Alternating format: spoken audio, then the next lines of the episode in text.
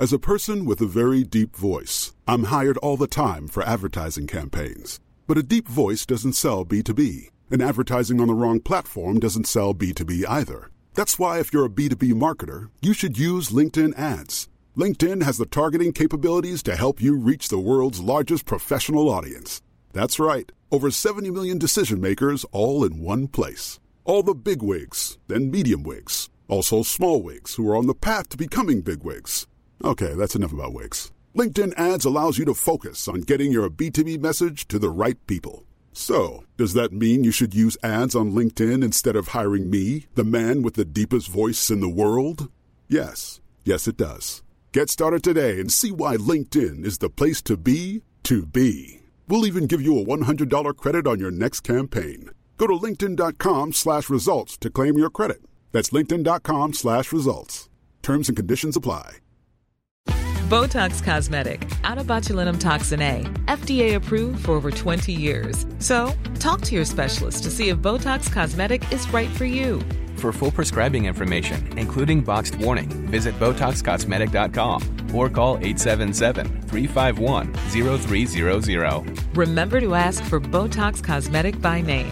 To see for yourself and learn more, visit BotoxCosmetic.com. That's BotoxCosmetic.com.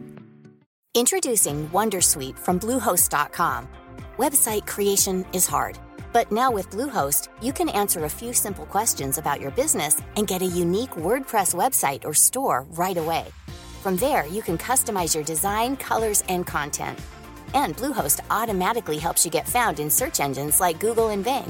From step-by-step guidance to suggested plugins, Bluehost makes WordPress wonderful for everyone.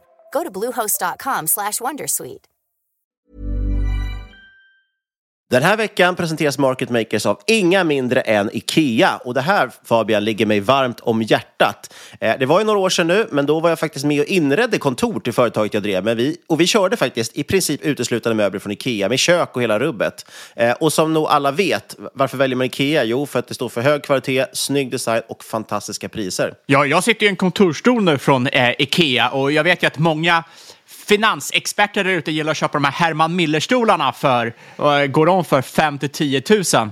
Och jag har ju själv suttit i sådana och jag tycker den här stolen från Ikea, den är minst lika bra om inte bättre, men liksom en tiondel av priset. Ja, jag håller med och jag sitter med ett Ikea-skrivbord faktiskt, höj och sänkbart, som är fantastiskt bra. Det enda som var synd när jag inredde kontor, det var att då hade inte Ikea lanserat sitt lojalitetsprogram för företag, men nu har de gjort det.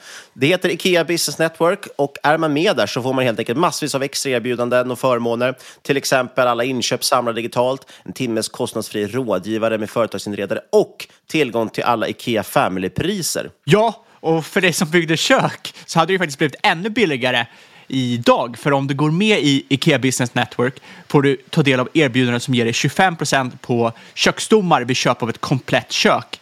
Och den rabatten hade ju sparat dig många, många tusenlappar. Verkligen. Och du som lyssnar, du har ju chansen att ta del av det här. Om du går in på ikea.se företag så kan du läsa mer om vad Ikea kan erbjuda för just ditt företag och du kan gå med i deras lojalitetsprogram Ikea Business Network. Vi säger stort tack till Ikea. I'm amazed how many people own stocks. They, they would not be able to tell you why they own. They couldn't say in a minute or less why they own. Actually, you really press them down, they'd say the reason I own this is the sucker's going up. There's enough cash in the financial system, and there's an infinite amount of cash at the Federal Reserve. An infinite amount Put of cash. Put that check in a money market mutual fund. Then we'll reinvest the earnings into foreign currency accounts with compounding interest, and it's gone. So they had to do something. All they had left was just to print money and start buying things. And that's what they did. Quick buck artists come and go with every bull market, but the steady players make it through the bear market. They say money can't buy happiness. Look at the fucking smile on my face. Hej och välkommen till ett nytt avsnitt av Market Makers. Hur är läget med dig Fabian? Jo, det är fantastiskt! Zoom, zooma på börsen! Vad är det, upp 40 procent idag efter att ha lämnat en kanonrapport. Omsättningen har växt upp 350 procent eller vad det var.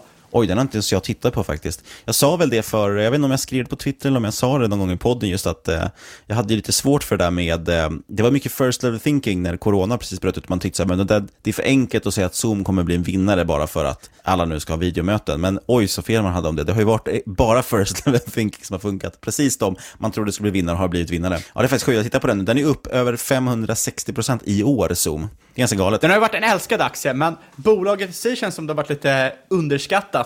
Det är ju rätt många som har, eh, exakt som du säger, tyckt att det, ah, det är en first level thinking, det, är inte, det här bolaget är inte värt att få en sån premievärdering. Men jag, jag, tror ändå, när du, när du har ett bolag som så snabbt kommer in i någon typ av verbaris, vad heter det, verberisering, att man använder uttrycket som ett verb. Precis, som googla eller zooma. Att man, man, man Mm. zoomar. Det blir någon typ av, eh, något typ av bevis på att det verkligen slagit sig in och visar Så är det verkligen. Och, och det ser man ju att det är bara att titta på så många universitet och företag och så vidare som faktiskt har betalat till exempel då för Office 365-licenser om vi tar det som exempel, där man har Skype och Teams och så vidare. Men man sitter ändå och betalar extra för Zoom för att man är bara, det har blivit ett vedertaget begrepp att det är det man använder för videomöten och konferenser och så. De har verkligen fått en, en ställning. Jag märker ju själv att jag pratar om det, även fast jag liksom är så kär i i Microsoft så pratar jag ju om att zooma om det är någon som inte har Microsoft så att säga.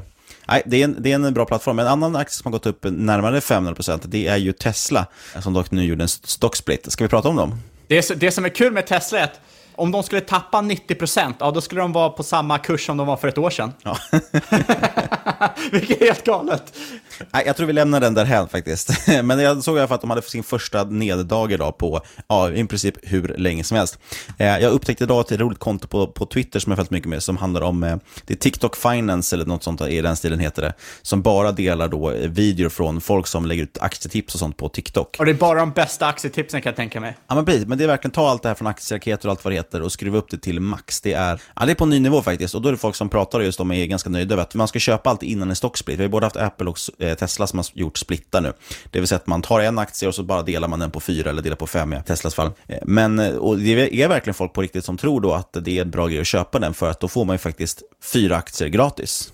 Men de har inte förstått att priset också kommer då delas på fem. Så det, ja, det är int- intressanta tider vi lever i. Jag tror faktiskt, just i sådana aktier typ som Tesla, Tesla har ju en extremt låg free float, det ska man ändå vara öppen med, eller veta om, att det är väldigt få av aktierna som omsätts. De som ligger på börsen omsätts är en ganska liten del av det totala antalet aktier, vilket gör att det krävs mindre volymer för att driva kurser. Så det, jag tror ändå faktiskt att med sociala medier har en stor påverkan på aktiekurser idag. Och att Ja, många ja, sitter hemma absolut. och att folk har fått stimulanscheckar och så vidare. Så det, är, det är en ny marknad på sätt och vis. Och det är väldigt mycket, nu var vi inte, varken du eller jag med på det sättet under 2000-talet, men det är ändå mycket som rimmar med dotcom-bubblan känns som. Men du vet, en vis man sa en gång, never short a meme. Och eh, det är Elon Musk, man ska inte trampa honom på tårna, för det känns som att eh, det är få människor som har samma typ av eh, fangroup. Det är möjligtvis Donald Trump. Ja, men det, det är faktiskt, för, för Musk har ju fått den ändå grejen att det, det spelar ingen roll vad värdering, och det är bara att titta på alla rekommendationer och så vidare av aktien från privatpersoner så är det ju ingen som har räknat på bolaget i princip, utan det är ju bara att eh, det kommer alltid vara undervärderat för att det är så fantastiskt bolag. Ja, men det är, sagt, det är lite intressanta tider och det, det som är dock svårt här med jämför, om man jämför det med, med dotcom-bubblan, eh, då är, var det ju mycket mer hype, det är ju fortfarande hype nu också, men idag har vi också det här elementet med inflation och stimulanser som är på en helt annan nivå. Och det tycker jag är egentligen det svåra och det som gör det så osäkert, för det kan ju faktiskt ha en situation där vi får hyperinflation och att pengar i princip blir värdelösa, ja, då är det klart att aktiemarknaden ska upp, precis som i Venezuela där den gick upp ett antal miljon procent. Ja, det är väldigt svåra tider, men vad ska vi prata om idag? Det är något annat vi ska prata om idag än det här faktiskt. Ja, vi ska ju på sätt och vis prata om nya tider. Vi ska ju prata om programmatiska annonser, vi ska prata om Roku, vi ska prata om The Trade Desk. Jag har funderat väldigt mycket här hela dagen på hur man egentligen utta- uttalar Roku. Eh, jag har dock bara funderat på det och inte youtubat det, så jag vet inte hur det uttalas. Men jag tror inte att amerikanerna säger Roku, jag tänker att de säger Roku eller någonting, Rock you. I'm gonna rock you. Ja, Ja. Nej, men det är my- my- mycket möjligt. Det känns som man ofta YOLOar uttalen, som man brukar säga. Vi får se vad det blir för någonting. Vi kommer att prata Tradedesk och Roku som du säger, eller Rock you. Men innan vi gör det så ska vi påminna om någonting. Ingen rådgivning eller rekommendation sker i den här podcasten. Vi berättar bara om vår process och hur vi tänker. Gör alltid en analys så kommer det vara mycket bättre, det kommer vara mycket bättre conviction på marknaden. Och du kan inte skylla på oss om allt går åt helvete. Exakt, men du får gärna tacka oss om det går bra. Och tänk på att investeringar är faktiskt förknippade med risk, så det finns en chans att det inte går bra. Men innan vi drar igång så är det återigen dags att presentera vår fantastiska samarbetspartner, nämligen Best Secret. Det hemliga modeparadiset som vi gillar otroligt mycket. Fabian har ju dessutom blivit utnämnd, har jag hört, till Sveriges bäst klädda finanspoddare. Det går rykten om det, eller? Självklart. Jag, jag har så kallad drip, som jag har hört ungarna säga. Eh, best fit, säger de också. Eh, ja, vill ni bli som mig så kan ni förstås gå in på bestsecret.se snedstreck marketmakers i ett ord för att bli medlemmar. Precis, och det finns ju en länk i avsnittbeskrivningen. Är ni lite mer som mig och är regular fit snarare, så kan man ju faktiskt eh, kika in på Best Secret och försöka köpa någonting som framhäver ens former lite bättre. Eh, det man ska tänka på däremot är att man måste bli inbjuden till Best Secret. Det har ni dock blivit av oss nu. Det går ni in på bestsecret.se marketmakers i ett ord. Men frågan är varför ska man gå in ens Fabian? Jo, för man får upp till 80% rabatt på 3000 varumärken. Otroligt bra grejer från Samsö, Samsöda, Gant och Tommy Hilfiger, Oskar Jakobsson. Allt det du måste bära för att vara med i den här finans-Twitter-världen. Precis, och eh, jag har faktiskt varit inne och shoppat lite otroliga vinglas från Riedel. Det är lite kul, det är ju inte bara mode, det finns faktiskt inredning, det finns väskor och resartiklar, sportartiklar, allt möjligt spännande. Så jag var faktiskt inne och shoppade Riedelglas, de dyker upp ibland där. Ska man köpa fina vinglas och mycket, mycket annat. Vi säger stort, stort tack till Best Secret. Ja, vi ska ju bland annat prata om det som kallas för programmatic ads, eller programmatiska, eller vad säger man egentligen? Dynamisk annonsering skulle jag vilja kalla det för. Egentligen handlar det om att media idag är väldigt fragmenterat. Vi har ju otroligt många appar, mediaspelare, hemsidor. Dessutom ökar mängden enheter och manicker som privatpersoner använder. Det är helt enkelt extremt svårt för annonsörer att egentligen inte, ja, dels nå en stor bred publik, men också att få överblick över hur de ska nå olika målgrupper och så vidare. Det var ju lättare förr i världen, man kunde köpa annonser på TV4 och så rullade de och så visste man att okej, okay, men nu ser majoriteten av den här. Men idag är det en helt annan mediebild. Och det här ju en möjlighet för dagens första bolag, nämligen The Trade Desk, som egentligen konsoliderar och förenklar köpprocessen för annonsörer och ad agencies, och, alltså byråer. Då. TTD, då, eller The Trade Desk, är en så kallad demand-side-plattform som tillåter då byråer, aggregatorer, annonsörer och så vidare hålla koll på massor med plattformar, display, social, mobile, video och så vidare. Helt enkelt för att ge bättre liksom, reach, alltså nå ut bättre, ge bättre resultat, men framförallt också få en överblick.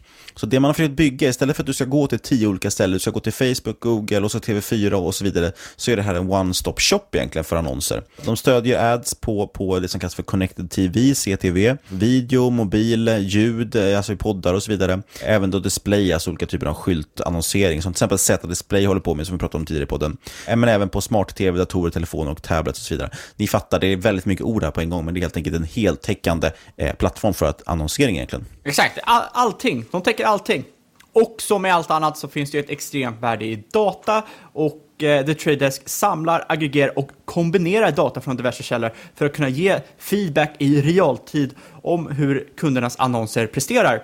Och det här ökar ju, som ni säkert förstår, starkt värdet av annonserna då annonsörerna vet ju mer om tittarna och eh, hur de ska servera relevanta annonser till sina tittare. Eh, har ju då ett auktionshus som är väldigt likt FB och eh, Google där annonsörer kan bidda på slots, de kan utnyttja de här analytics och så kan de planera när de ska lägga ads för att helt enkelt maxa sitt ROI på annonserna de betalar för. Men fördelen med då The Trade Desk som många och deras kunder tycker är väldigt positivt är ju att de är helt självständiga. Det betyder ju att de jobbar ju bara för kunden och inte då för till exempel Facebook eller för Twitter eller för Google. Jag tycker ändå vi, vi kanske kan dra en liten kort bakgrund hur faktiskt digital annonsering funkar på plattformar som Facebook och Google. För det tror jag inte alla känner till. Det jag kanske tycker det här är barnmat, men jag tror ändå det kan vara värt att bara repetera det. Eh, det funkar precis som att det är ett auktionshus. När du går in till, vi kan ta Google som, en, eh, som ett exempel. I princip gör det, du går in i deras plattform och så, så säger att jag vill annonsera för det här, det här. Jag kanske vill köpa några nyckelord till exempel som ska visas. Så vid vissa sökningar, om någon söker på podcast så vill jag att Market Maker ska dyka upp. Då finns ett pris på varje nyckelord och det är mer populära nyckelord kommer ha högre pris och mindre populära. Så det är liksom supply and demand helt enkelt. Det är olika priser på olika typer av annonseringar. På Facebook kan det handla mycket om målgrupp också. Okej, det kanske kostar väldigt mycket att nå en viss målgrupp som är väldigt köpstark, men det är billigare att nå en annan målgrupp. Och det här är väldigt automatiserat, så du köper det här, du lägger en budget, jag vill max betala 1000 kronor, jag vill att det ska ske under den här perioden, under de här tiderna. Och då kommer Facebook automatiskt liksom aktionera mot varandra och, och se till vem de som får eh, betala för det. Och du kan sätta liksom betalningar, hur mycket vill du betala för ett klick, vad vill du egentligen ska vara din, eh, vad räknas som en, som en eh, liksom, lyckad annons? Ja, de ska ha klickat på länken, men de ska dessutom också har köpt någonting från mig, ja, och då är det, kostar det lite mer pengar, men det är också värt kanske 20 spänn om jag får sälja en vara för 200 kronor och så vidare. Lite kort utläggning. Det här är väldigt speciellt sätt egentligen att annonsera som är extremt olikt jämfört med eh, traditionell annonsering där man bara matar ut ett budskap på ett, eh, ett OS eller en display någonstans eller på eh, tv till exempel. Ja, exakt. Att här har du ju extremt mycket mer data och mäter saker som du säger med ROI. Är man, är man intresserad av det här så tycker jag man kan kika på avsnitt 131 som heter First Level Thinking. Och eh, det var i stort sett eh, första rapporterna som kom från FANG under coronakrisen. Och eh, där går vi igenom liksom lite varför Facebook inte såg en eh, avtagande effekt på deras marknadsföring. Och det har ju med hur deras auktionshus är uppmätt. Att, ja, om vissa faller bort som inte vill annonsera, jo, då kommer de som vill annonsera få mycket bättre ROI på sina annonser, vilket gör att de antagligen kommer köpa ännu fler annonser och så bidrar de upp priset ändå. Så avsnitt 131, lyssna in på det om du vill veta mer om hur de här auktionshusen fungerar. Men om man hoppar in liksom lite på businessen bakom The Trade Desk så tjänar de ju pengar på att ta en avgift baserad på så kallad total ad spend, det vill säga hur mycket deras kunder totalt lägger på annonser. Inte superkonstigt. Och caset för The Trade Desks verksamhet är baserat på att all typ av framtida ads eller annonser kommer att säljas programmatiskt och via datadrivna tekniker. Du kommer använda mjukvara och de här auktionshusen för att köpa ads. Det kommer inte, det kommer inte ske manuellt längre. Jättemycket annonser sker fortfarande och eh, marknadsföringen rent allmänt sker fortfarande väldigt eh, eh manuellt. Kolla på influencer marketing till exempel. Det är i stort sett 100% ma manuellt. Du hör av dig till en influencer eller till market makers om du vill göra reklam i podden. Eh, du hör av dig via ett mejl, säger hej, kan vi sponsra er? Hur mycket tar ni betalt? Och så vidare och så vidare. Nu ser du ju att till exempel Facebook eller TikTok har ju startat sina egna marketplaces så att till och med influencer marketing ska bli mycket mer automatiserat. The Trade Desk själva, de uppskattar att det kommer spenderas över en biljon dollar på ads 2027, varav två tredjedelar av det här kommer vara digital spend, alltså på den digitala världen. Och eh, det intressanta då med just eh, programmatiska annonser, eller datadrivna annonser, det är att det fortfarande faktiskt är en väldigt liten del av annonsmarknaden. Det står för cirka 20% av marknaden, vilket känns helt otroligt litet. Men det är så det är. Det, det har faktiskt inte eh, blivit, det har, det har inte växt så mycket som man kan tro än. Vi ska gå in lite på det när vi går in senare på Roku också, om hur lite företag faktiskt lägger på de här nya digitala teknikerna jämfört med traditionella tested, tried and true, gammeldags metoderna som inte har lika hög ROI, men man har alltid använt dem. Sen kan man inte sticka under stolen heller med att The Trade Desk idag, de är ledare bland så kallad ad demand platforms inom uppkopplad tv, alltså CTV. Och det här är en väldigt stor del av caset. Att ha Analytics till tv är ett guldläge just nu eftersom allt fler vill kunna göra riktad reklam på upp uppkopplade tv-apparater. Du har ju redan riktad reklam i datorn. Går in på Google, går in på Facebook, du får ju riktad reklam direkt, men du får inte det i tvn när du sitter och kollar på tv eller sitter och kollar på saker på din smart-tv. Och det är egentligen inget tekniskt som stoppar att det ska funka just när det är streamad tv i alla fall. För det är precis samma sak som tv-reklam funkar då på linjär-tv. Du har ju ett visst, vissa slottar, de ska vara en visst, ett visst antal sekunder varje slott och så vidare och de har då olika, som de placerar in de här reklamerna på efter vad de har betalt. Det går ju att lösa på samma sätt, så alla bara tillåter till exempel 30 sekunders slottar, ja då kan du ju lägga in det som passar just den målgruppen som du vet kollar just nu. Exakt, och uppkopplade tv-apparater kommer se en tillväxt för adspend på 44% 2020 jämfört med då linjär-tv som ligger under 2%. Så vi ser redan nu att det här skiftet börjar komma, vilket är otroligt intressant för The Trade Desk och för Roku. Och enligt The Trade Desk, och det här är också en del i caset, så är framtiden för de flesta streamingtjänster att man har både en annonstjänst och en prenumerationstjänst. Precis som Spotify egentligen. Exakt som Spotify, exakt som deras modell är. Och eh, det här är eftersom majoriteten av prenumerationstjänster, de kommer inte ha tillräckligt hög pricing power. Och den här pricing power kommer antagligen minska när allt fler prenumerationstjänster kommer in på marknaden. Att då ha en annonsdriven tjänst, det kan hjälpa att driva TAM, alltså Total Addressable Market, och fungera som en lågkostnadsbarriär för nya kunder för att sedan kunna konvertera de här till betalkunder. Så det är det här som Spotify har lyckats väldigt bra med egentligen då. Att du börjar lyssna på det, det är ingen tröskel in för det är bara att lägga ett konto så får du lyssna gratis mot annonser. Men för att få loss vissa funktioner och för att liksom slippa reklamerna så måste du börja betala och det är en ganska liten kostnad. Men då har du ändå vågat prova det innan. Exakt, du ser ju redan nu när, det finns ju ändå inte så många streamingtjänster som man måste ha. Men man ser redan nu folk som blir lite fundersamma. Ah, vilken ska man ha?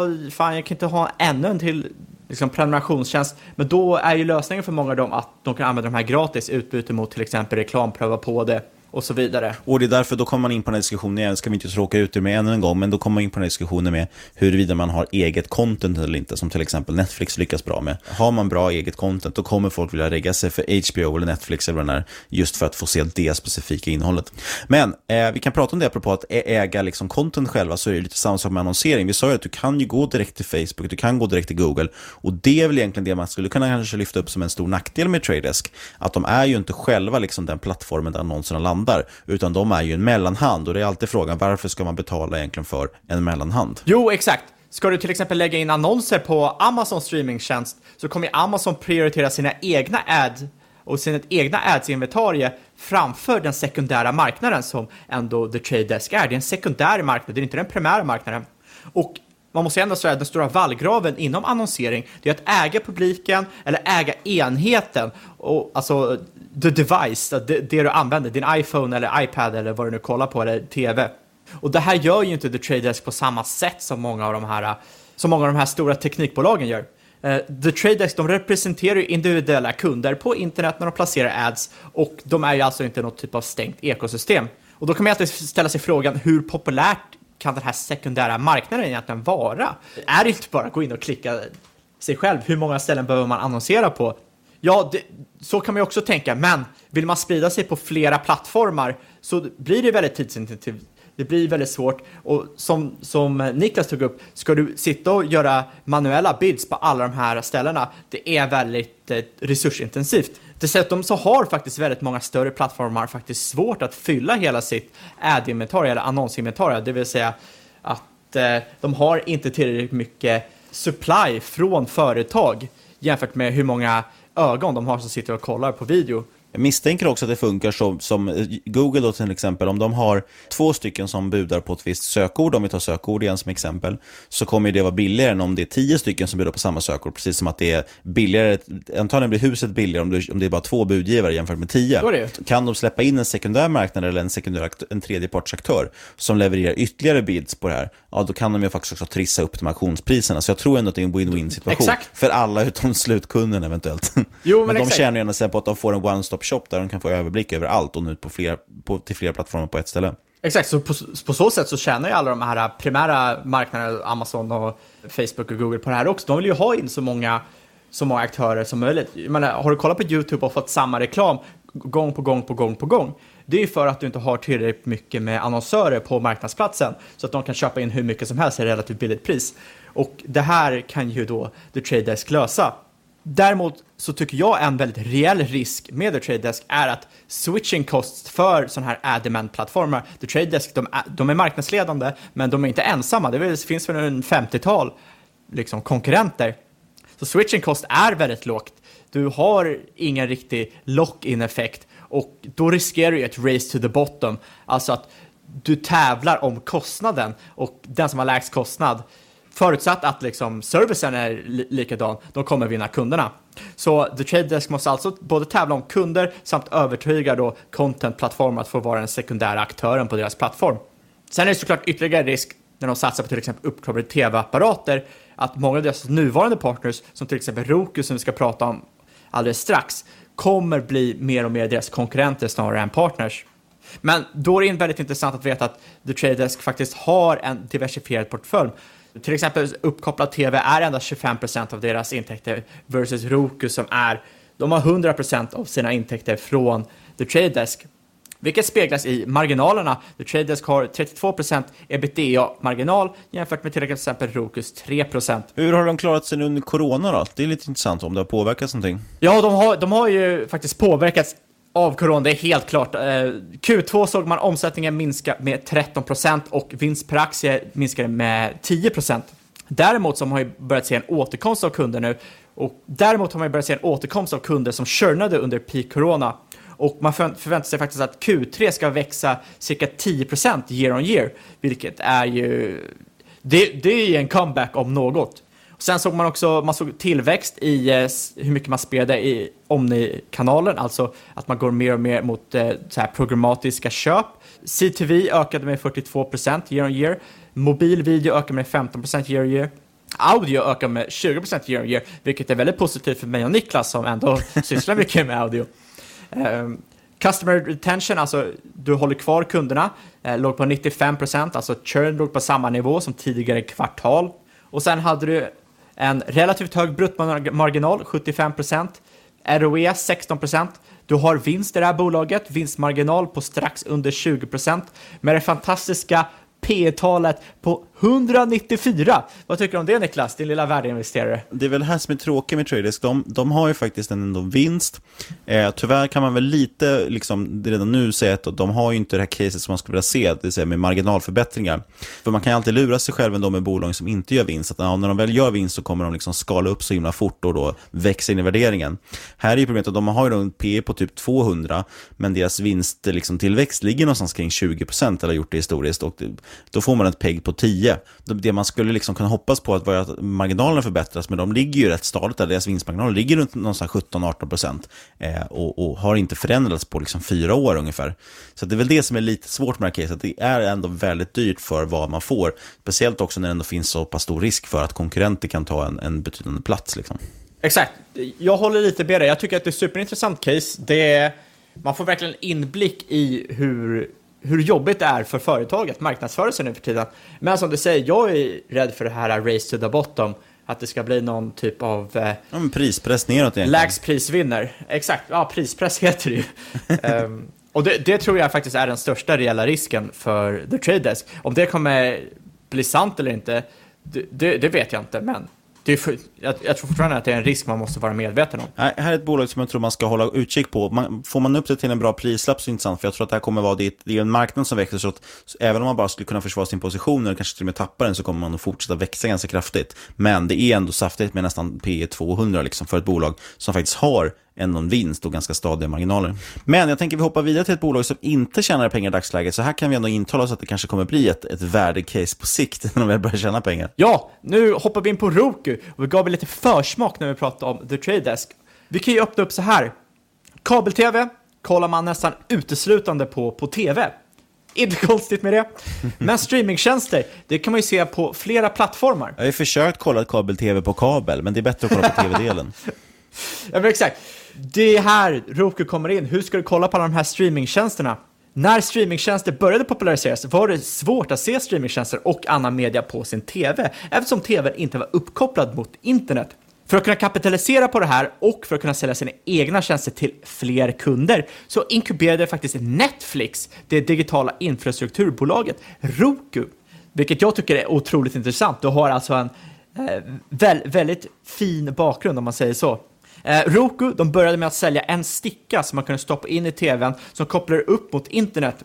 Och den här eh, stickan eh, såldes och säljs fortfarande till i stort sett självkostnadspris, typ 7,5% bruttomarginal, eh, för att man snabbt skulle kunna bygga upp en användarbas.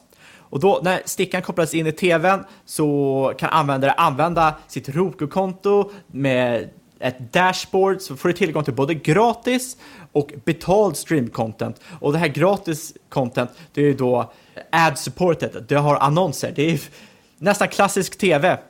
Och eh, Roku tjänar pengar på att ta en del av kakan från annonser för då den här eh, innehållet som är gratis och sen får de också en kommission för att användare signar upp på nya tjänster. Just det, så om man signar upp sig på Netflix via sitt Roku-konto så får de en liten provision egentligen, en kickback på prenumerationskostnaden egentligen. Och då tänker ni, men Fabian, det här låter skittråkigt. Hur många har en sån här jäkla sticka i? Och jag säger, inte så jättemånga längre. Framförallt, framförallt skulle jag säga att i, i Sverige så är det nog svårt att se marknaden för, för att här har inte det varit så stort. Däremot är Chromecast jättestort i Sverige och det är ju det vi använder egentligen nästan samma. De har ju inte alls det här med, med annonsnätverk och så, däremot har ju de YouTube som är deras version kan man väl säga. Ja, men, men det funkar lite på samma sätt som, som en Chromecast fast med mer anpassat skulle jag säga kanske för amerikanska marknaden just med att kunna ha kabel-tv och den typen av tjänster lite mer, eller mer likt i alla fall. Exakt, och det kanske man ska inleda med att Rokus huvudmarknad är ju USA. Och det var faktiskt någon på Twitter som sa länka till Market Makers podd, överdrivet amerikanskt. så att eh, vi kanske får börja prata lite svenska techaktier också.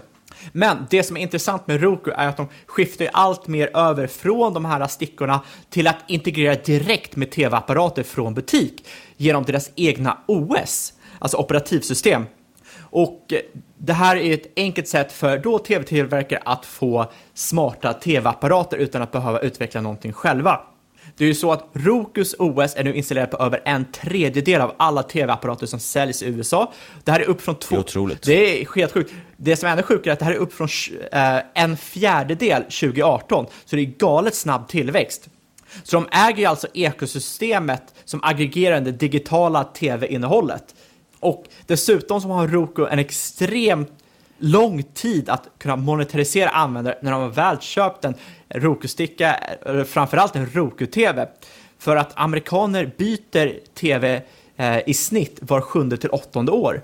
Så att när de köper en Roku-TV har ju Roku eh, lifetime på åtta år på den här kunden. Och det är nog väldigt vanligt ändå, har man skaffat just ett konto där också och, och vill köra vidare med det så är det ganska stor chans att man kanske nästa gång man köper en tv så vill man också ha råk i den tvn. Så man kan fortsätta använda sitt konto och sina inställningar. Så det blir också en del av switching cost att byta. Precis som att byta från Windows till Mac till exempel så är det en större byte just för att du måste liksom tänka om kring allt. Exakt, du samlar ihop allting under sam samma tak. Men det är ändå intressant det för jag tycker att Roku är mer eller mindre helt okänt i Sverige. Det finns säkert några hemmasnickare som, tycker, som har koll på det, men annars är det ju Chromecast, Apple TV och så vidare som folk använder. Eh, och förstås de här smart-tv-apparaterna som Samsung eller Android eller så kör ju de oftast någonting. Men i USA är ju verkligen det annorlunda. Vi kan ta lite allmän liksom, statistik. I USA har ju snittpersonen fyra streamingtjänster faktiskt idag. Eh, 38% har fem eller fler tjänster, så det är ändå mycket och det var det vi inne på, att man måste... Det är också lite det som är lite jobbigt med streaming idag, att det har börjat bli så många. Nu har vi Disney Plus som kommer till exempel, som har lanserat. De fick ju 30 miljoner subscribers bara under H1 2020. Netflix växte med 26 miljoner nya eh, prenumeranter under samma period.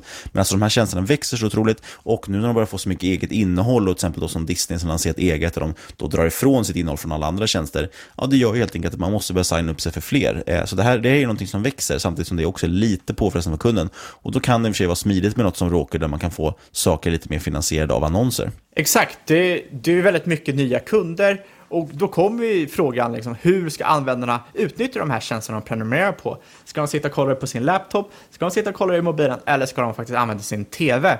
Och vi ser ju faktiskt något typ av sekulärt skifte mot det som kallas OTT, alltså over the top media service, eller liksom det, det är en distributör som inte är den här klassiska kabel eller satellit. Och ett sekulärt skifte mot att man streamar film. Och eh, det här gör ju att folk drar ju ner på sitt kabel-tv och den här trenden har ju faktiskt accelererat väldigt, väldigt kraftigt under 2020. Vi såg ju att eh, så här, streamingtjänster kommer växa 23 procent i snitt 2020 och mängden tittad content kommer växa till i snitt en timme och två minuter om dagen upp från cirka 50 minuter 2019. Och det är ingenting att eh, fnysa åt. Och av det här så äger faktiskt Roku 44 procent av titttiden på den globala marknadens alla uppkopplade tv-apparater. Och det här kan jämföras med till exempel Amazons Fire TV som har 9% Xbox som har 10% och Apple TV som har 8% och Chromecast, ja, de är ännu lägre än så. Mm, det är faktiskt svårt att tro tycker jag, men att man typ alla man känner känns som har en, en Chromecast. Men om vi går tillbaka till affärsmodellen, liksom, och vad det egentligen handlar om för Roku att, att växa för att kunna bli större. Det handlar egentligen bara om att öka just mängden aktiva konton på sin plattform. Det gör man via att sälja fler streamingstickor eller framförallt kanske då operativsystemet inbyggt i tv. Och därför vill man också öka såklart alltså user engagement, att folk ska använda produkter mer. Och det måste man göra genom att erbjuda just betald och gratis content. På så sätt kunna då dra in användare, antingen monetarisera dem via reklam eller att de börjar liksom prenumerera på tjänsterna. Eller andra tjänster, som sagt, de tjänar ju fortfarande på att locka in någon på Disney Plus eller Netflix eller om de får provision tillbaks. Och där blir det också viktigt förstås för Disney Plus och Netflix och så vidare, alltså den typen av leverantörer, att faktiskt våga erbjuda någon provision också, för annars kommer inte Roku dra upp deras tjänster eller lyfta deras tjänster. Och det är faktiskt en jättestor plattform, de har över 3000 reklamkanaler som visas, eh, eller förlåt, 3000 reklam och premiumkanaler. Det fungerar ju alltså verkligen som någon form av digital tv-aggregator, så du kan liksom använda Roku istället helt för din kabel-tv. Och man hittar allt på en plattform, vilket gör att det blir jättelockande för kunder. Inte så konstigt, jag var inne på det förut, att det är svårt idag med att allt är så spritt på olika plattformar. Ja, och man, man kan ju i stort sett se den här, det här ekosystemet som att man har tre distributionskanaler. Du har eh, video on demand, alltså de här alla kartfilmerna som du, eh, du köper eller hyr, som finns på väldigt många tjänster.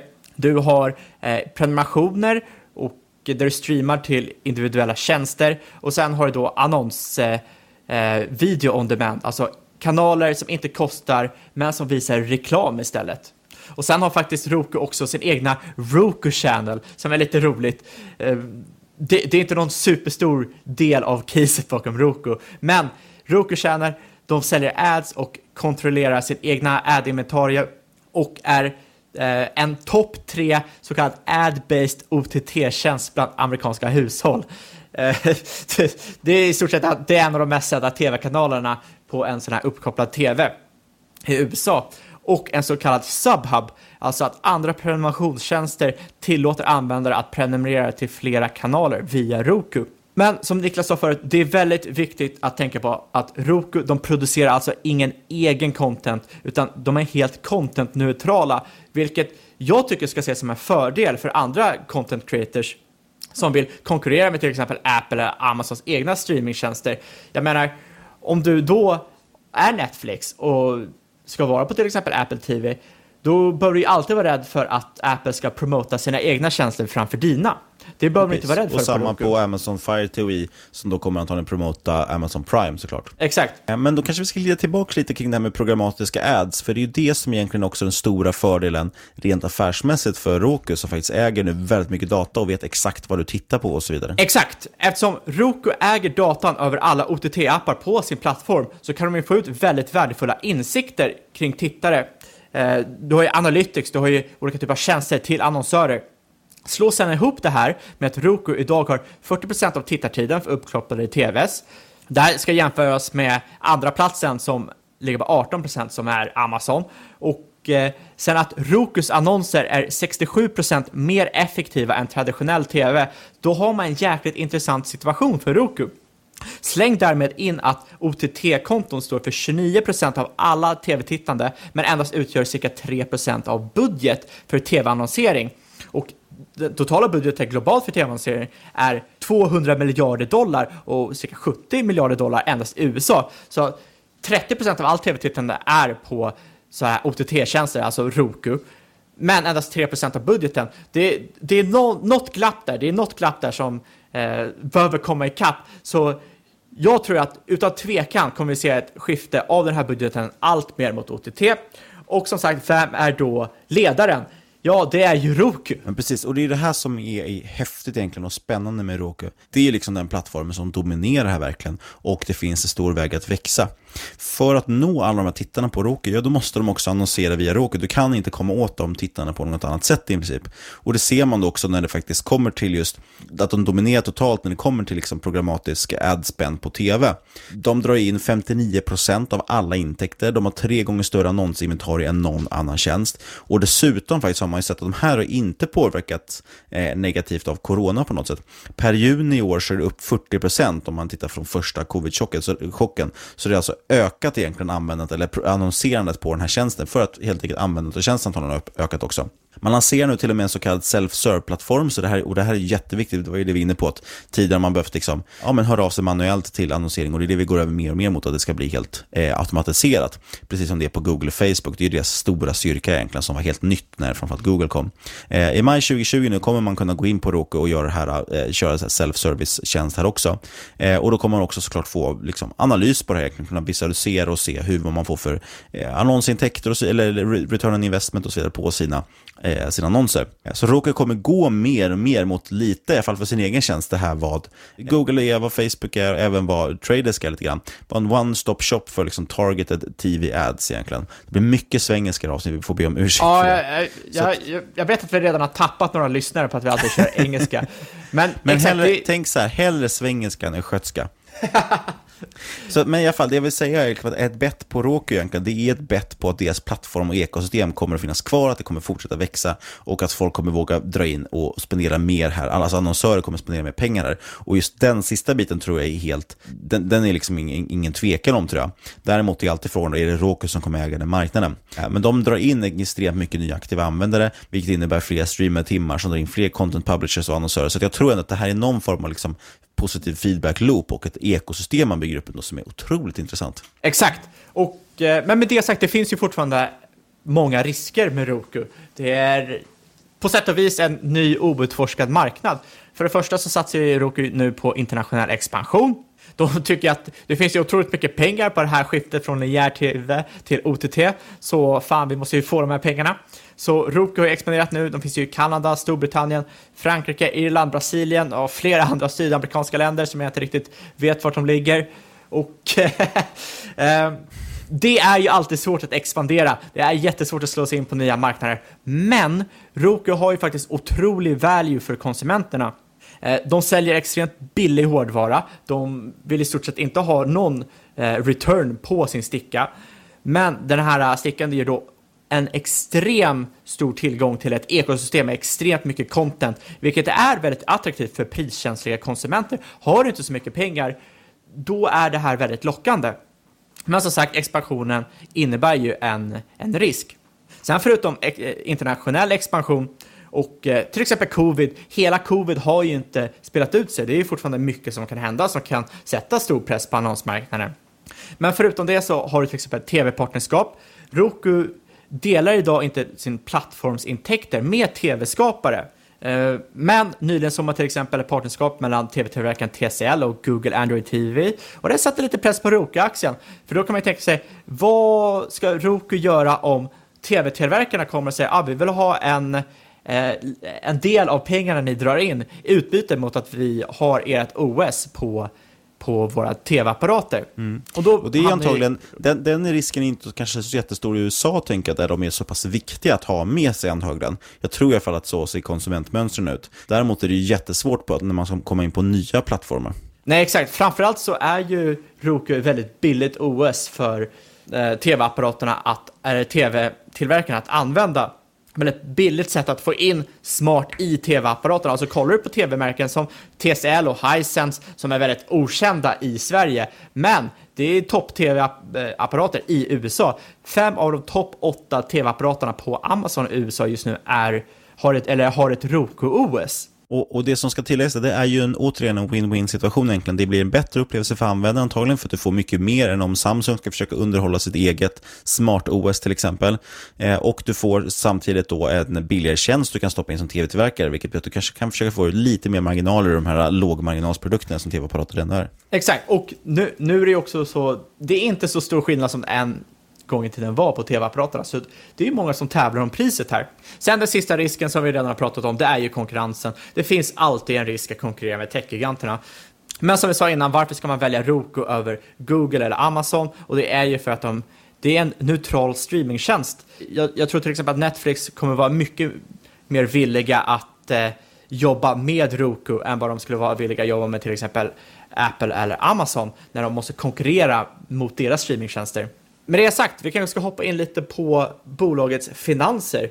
Och de har ju två intäktsmodeller. De har ju player revenue, det vill säga intäkter från stickan som man säljer till i stort sett självkostnadspris eh, för att få in fler användare till plattformen. Och sen har man då platform revenue, det vill säga intäkter från sitt OS där man tjänar pengar på att sälja videoads till företag, man driver prenumerationer till olika streamingtjänster, du har promotions, du har licenses, du har promotions, eh, licensing deals med tv-tillverkare och så vidare. Och i Q2 2020 så växte Roku aktiva konton med 41% year on year. Inte illa pinkat, nu har de totalt 43 miljoner användare. Eh, streamade timmar ökade med 65% till totalt 14,6 miljarder timmar. ARPU Eh, ökade med 18 procent, alltså average revenue per user, alltså snittintäkt per användare, eh, ligger på strax under 25 dollar per användare. Det här är superhögt för ett sånt här typ av bolag. Sen ser vi att platform revenue, alltså OS, det, har, eh, det växte med 46 procent year on year. Sen ser vi platform revenue växte med 46% year on year, har intäkter på 245 miljoner dollar. Och Player revenue ökade med 35% year on year till 111 miljoner dollar.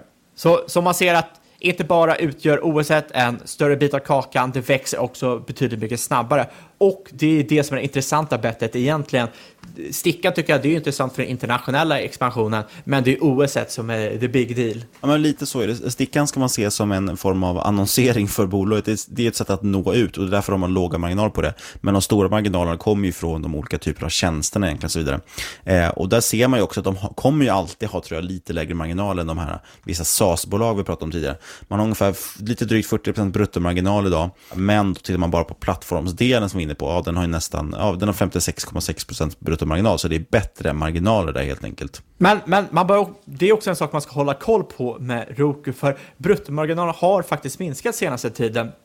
Plattformsmarginalen har gått ner från 70%, vilket jag tycker är negativt tecken. Å andra sidan, då har ju faktorer som covid och sen har faktiskt sådana här typer av annonsföretag, eh, de tenderar att ha en marginal som långsiktigt ligger någonstans runt 50 procent. Med det sagt så hade jag gärna sett en lite högre marginal på deras eh, plattformsbusiness. De trycker i alla fall väldigt stark tillväxt och där har faktiskt eh, äntligen börjat visa sig i aktien. Den har legat relativt stilla jämfört med många andra av de här eh, hypade techbolagen under året, men är upp cirka 20% senaste veckan. Och kollar man på flera andra annonsbaserade bolag, då har ju eh, The Trade Desk till exempel, men sen har du även till exempel Pinterest som jag har pratat om, Snap som jag inte tror att vi har pratat om på väldigt länge. Alla de här bolagen har ju sett en multipel expansion senaste året och har ju handlat till ett premium till Roku och då ju, kan man ju ändå tänka sig att Roku med den starka tillväxten de har haft kommer komma ikapp de här bolagen. Roku är nog den enda så kallade pure play eller rent spel eller rena aktier man har för streamande ads eftersom de äger plattformen, äger OS och med en agnostisk plattform så kan de ju utnyttja sin data på flera sätt. De behöver inte göra det för att premiera sin egna streamingtjänst. Eh, koppla helt enkelt ihop användare med content och tillåter contentskapare och annonsörer att komma i kontakt med en stor publik. Och det är det här som är det stora med Roku. De har ett väldigt speciellt ekosystem som jag just nu inte tror att det är någon annan som har. Nej, och det man ska hålla koll på, eller som kan vara lite intressant, det är ju såklart, även Roku tjänar inga pengar i dagsläget. Det är ganska dyrt beroende på om man tittar på för multiplar. Men det är ändå intressant som du säger att den har ändå stått lite mer still, i alla fall i den här marknaden i jämförelse. Tittar vi på Tradesk, den är ju upp nästan 100% i år. Pinterest, Netflix och många andra vi har pratat om är ju också upp ofta 100% om inte mer i år. Men Roku då är bara inom citationstecken upp 33% i år. Eh, och det handlas faktiskt, där får man inte på en EV sales multiple kanske på 15 då. Det kan man jämföra. Netflix har i och för sig lägre på 11, men Tradesk är uppe på 32. Och många av de här SaaS-bolagen vi pratat om under våren har ju varit på otroligt höga eh, EV sales-multiplar. Så det är ändå ett intressant play. Det som jag tror att man ska också hålla ögon på, det är just mycket den här internationella expanderingen. För den kan kosta pengar. Och där är frågan, lyckas man inte med den så kommer det kanske bli väldigt kostsamt. Eh, men i USA i alla fall har man en otroligt stark position. Kan man bygga upp det på flera marknader så är det väldigt, väldigt intressant faktiskt över tid. Exakt, expansionen är ju det är ett kritiskt läge på det sättet. Det är, expansionen kommer ju avgöra väldigt mycket för framtiden och hur intressant Roku är att äga som företag. Och innan vi rundar av det kanske vi bara ska nämna det snabbt att Roku har ju såklart Roku som ticker, R-O-K-U eh, och eh, Tradesk har då TTD.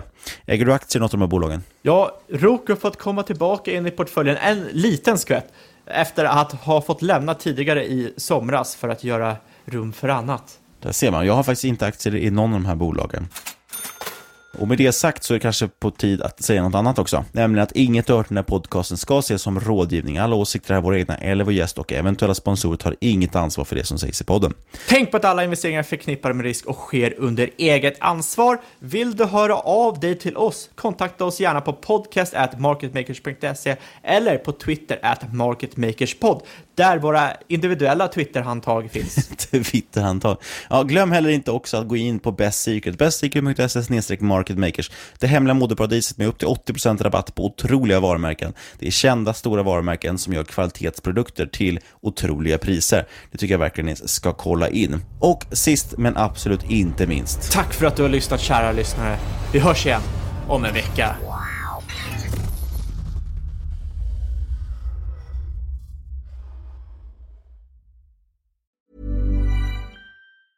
As a person with a very deep voice, I'm hired all the time for advertising campaigns. But a deep voice doesn't sell B2B, and advertising on the wrong platform doesn't sell B2B either. That's why, if you're a B2B marketer, you should use LinkedIn ads. LinkedIn has the targeting capabilities to help you reach the world's largest professional audience. That's right, over 70 million decision makers all in one place. All the big wigs, then medium wigs, also small wigs who are on the path to becoming big wigs. Okay, that's enough about wigs. LinkedIn ads allows you to focus on getting your B2B message to the right people. So, does that mean you should use ads on LinkedIn instead of hiring me, the man with the deepest voice in the world? Yes. Yes, it does. Get started today and see why LinkedIn is the place to be to be. We'll even give you a $100 credit on your next campaign. Go to linkedin.com slash results to claim your credit. That's linkedin.com slash results. Terms and conditions apply. Botox Cosmetic, out of botulinum toxin A, FDA approved for over 20 years. So, talk to your specialist to see if Botox Cosmetic is right for you. For full prescribing information, including boxed warning, visit BotoxCosmetic.com or call 877-351-0300. Remember to ask for Botox Cosmetic by name. To see for yourself and learn more, visit BotoxCosmetic.com. That's BotoxCosmetic.com. Introducing Wondersuite from Bluehost.com. Website creation is hard, but now with Bluehost, you can answer a few simple questions about your business and get a unique WordPress website or store right away. From there, you can customize your design, colors, and content. And Bluehost automatically helps you get found in search engines like Google and Bing. From step-by-step guidance to suggested plugins, Bluehost makes WordPress wonderful for everyone. Go to bluehost.com/wondersuite.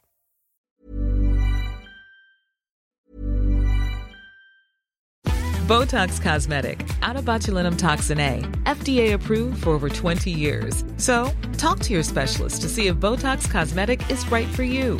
For full prescribing information, including boxed warning, visit BotoxCosmetic.com or call 877-351-0300. Remember to ask for Botox Cosmetic by name.